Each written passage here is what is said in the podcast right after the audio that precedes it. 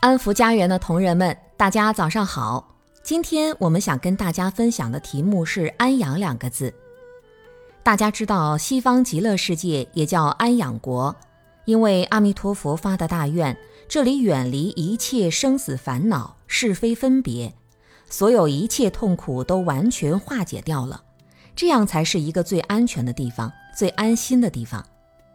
而在这个地方，又具备一切最美好的环境。使每一个人都特别的善良，因为诸上善人聚会一处，不管是什么样的人到这个地方，都是开心的、快乐的。所以我们在七安计划当中，就想对现代的老人、老年化的社会尽一份我们应尽的职责。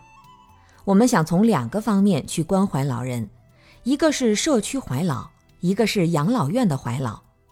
关怀老人，使老人得到两方面的安心。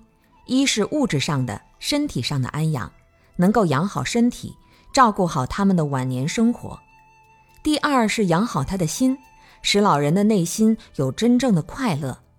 所以，对于安养计划来说，我们应该做的就是医养结合，让他们能够学习传统文化，能够在学习传统文化之后，又进一步的自己去修行，修改自己的不良习气，随时都努力让自己进步。